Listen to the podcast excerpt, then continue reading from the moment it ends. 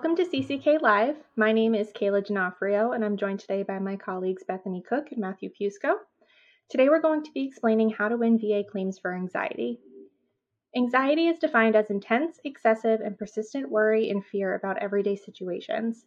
The most common symptoms of anxiety disorders include things like feeling restless, jumpy, or on edge, excessive worrying, difficulty concentrating, rapid heartbeat, trembling or twitching, muscle tension, shortness of breath or difficulty breathing, feeling dizzy, nauseous, or lightheaded, and difficulty sleeping.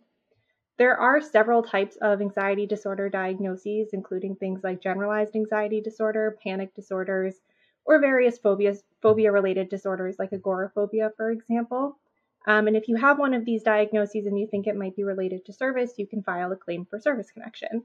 So, Bethany, what are some different ways that a veteran can get service connection for an anxiety disorder?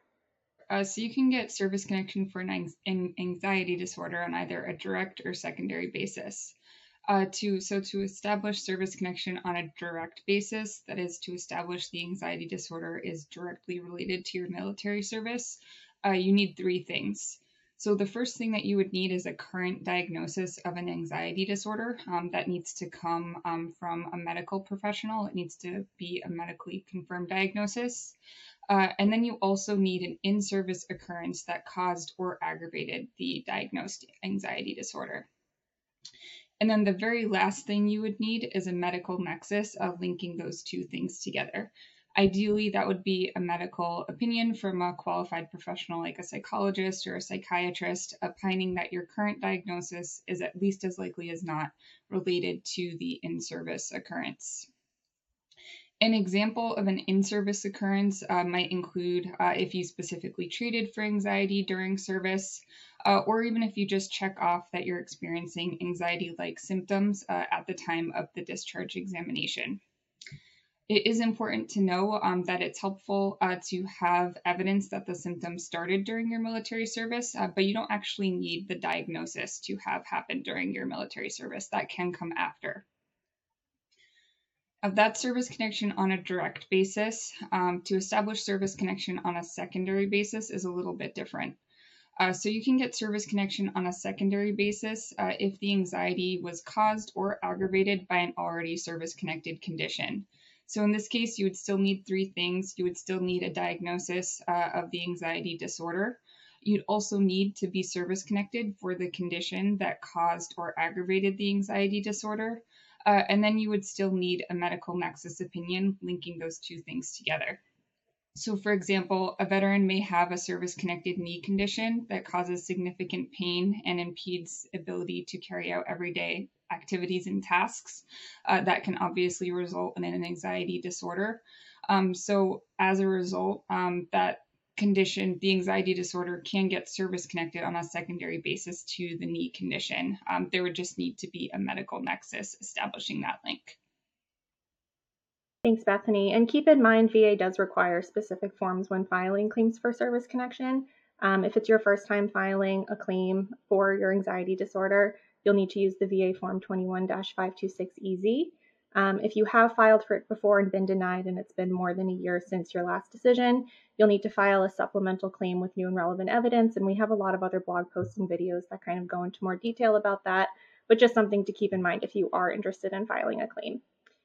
Once you file a claim for VA to take action on it, one thing that they're probably going to do is schedule you for a compensation and pension examination. So, Matt, can you talk about what a C&P exam is and what a veteran can expect to happen during one for anxiety? Sure. So, C&P exams are generally used to establish service connection. And if service connection has already been established, they might be used to determine the severity of the condition in order to assign a rating. Veterans will typically meet with a VA contracted examiner to discuss their medical history, time in service, and their anxiety, including the symptoms they're experiencing and the severity of those symptoms as well. When you are participating in a C&P exam, it's important to be honest and upfront about how your anxiety impacts your life, relationships, job, everyday activities, that sort of thing. Uh, and also, it's important to be aware that you can bring somebody with you to the exam if you feel as though they can offer maybe additional information about your symptoms or what you've experienced. Um, or just if you don't feel comfortable attending that examination alone, you are allowed to bring another individual with you. It's really important. Uh, veterans must always attend their C&P exams or notify VA immediately if they are unable to attend those exams. Failure to attend a scheduled C&P exam will likely result in VA denying benefits, so we cannot underscore enough how important it is to attend every one of the C&P exams you're scheduled for, or at the very least, let VA know if you're not going to be able to make it. After attending a C&P exam, veterans should always request a copy of the results of the examination itself and review it themselves to make sure everything looks accurate with what was discussed, with what you said to the examiner. Um, so that's always a good thing to do at the conclusion of a C&P exam that you have attended. That's a lot of really important information. Thanks, Matt. Um, and VA does really look very heavily at the C&P exams when they're making decisions on claims, which is why we're constantly emphasizing how important it is to attend and to be honest. But there is a lot of other evidence that you can submit as well, um, especially if the exam is not favorable and you want to get something favorable into the record. So, some examples of things that you might be able to submit in support of your claim include lay evidence or statements from the veteran's friends or their family, um, or from the veteran themselves to describe the the symptoms of the anxiety and how it affects their everyday life. A lot of times, veterans don't seek treatment for their anxiety symptoms right away just because there's a lot of stigmatization surrounding mental health diagnoses in general. So, sometimes having those lay statements can help to fill in some of those gaps in the medical records to just show when the symptoms began and how they've progressed since they started. Other things that you can add to the record as evidence include private treatment records if you do actually treat for your anxiety condition. You can also get medical opinions from non VA doctors or psychologists or psychiatrists to, um, to help provide that nexus link that Bethany was talking about earlier, um, linking your condition to service or to another service connected disability, or just describing again the severity of the symptoms. Employment records can also be helpful, particularly when it comes to rating um, your anxiety disorders. And I think that that transitions nicely into our next topic, which is how VA rates anxiety disorders. So, Bethany, can you talk a little bit more about how that rating scale works? Sure. Uh, so, VA rates anxiety using the regulation 38 CFR 4.130. Uh, and that rating criteria contains ratings of 0, 10, 30, 50, 70, or 100%. So these ratings are based on the level of social and occupational impairment um, that the psychiatric disability causes. Uh, so, for example, a 0% rating would indicate that the anxiety disorder uh, causes virtually no impairment, whereas a 100% rating uh, states that the anxiety disorder causes total occupational and social impairment. And those other ratings fill in the gaps between those two. Uh, so, anxiety disorders are categor- categorized by its specific diagnostic code um, and based on a general formula. Um, so, this rating criteria is for all psychiatric disabilities. Uh, the diagnostic code 9400 is for a generalized anxiety disorder, whereas there are additional diagnostic codes for other uh, diagnoses, including PTSD, panic disorder, uh, depression, psychotic disorders, etc. That's important uh, to know uh, just because uh, typically, uh, if you do have more than one psychiatric disability diagnosed, uh, you're only going to uh, get one rating either way. this is because of pyramiding. Um, so, pyramiding is the VA term for rating the same disability or same manifestation twice. VA doesn't do that. So, for example, a veteran who has a diagnosis of anxiety might also have a diagnosis of PTSD. And if VA has conceded that both of those conditions are attributed to the veteran service, um, the veteran is only going to get one rating for both of them. Uh, and that's going to be under the same rating criteria. Uh, what VA will just do is they'll just look at all of the symptoms of both diagnoses uh, and pick the rating uh, that best approximates the severity of both of them combined.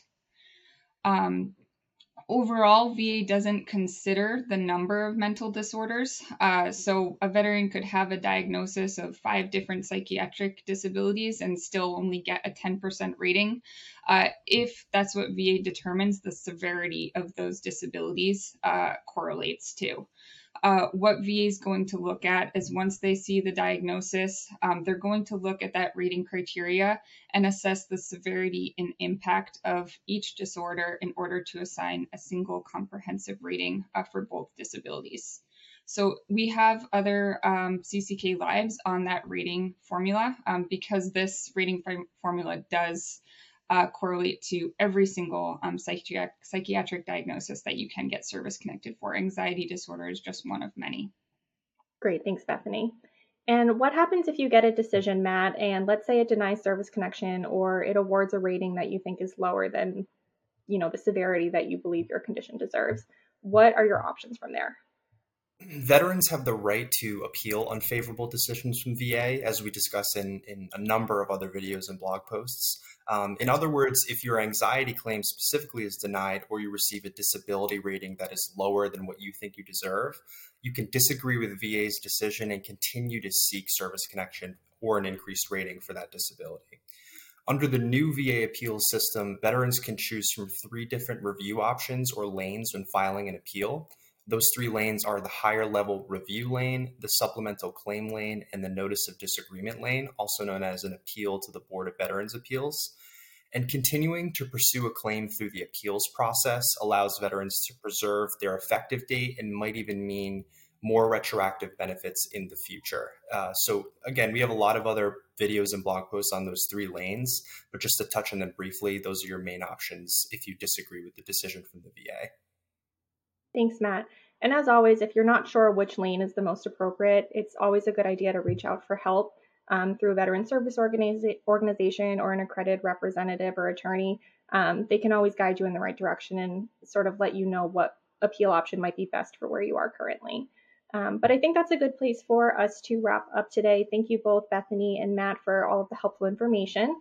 As always, you can check out our other YouTube videos or visit our blogs for more information, and thank you for joining us today.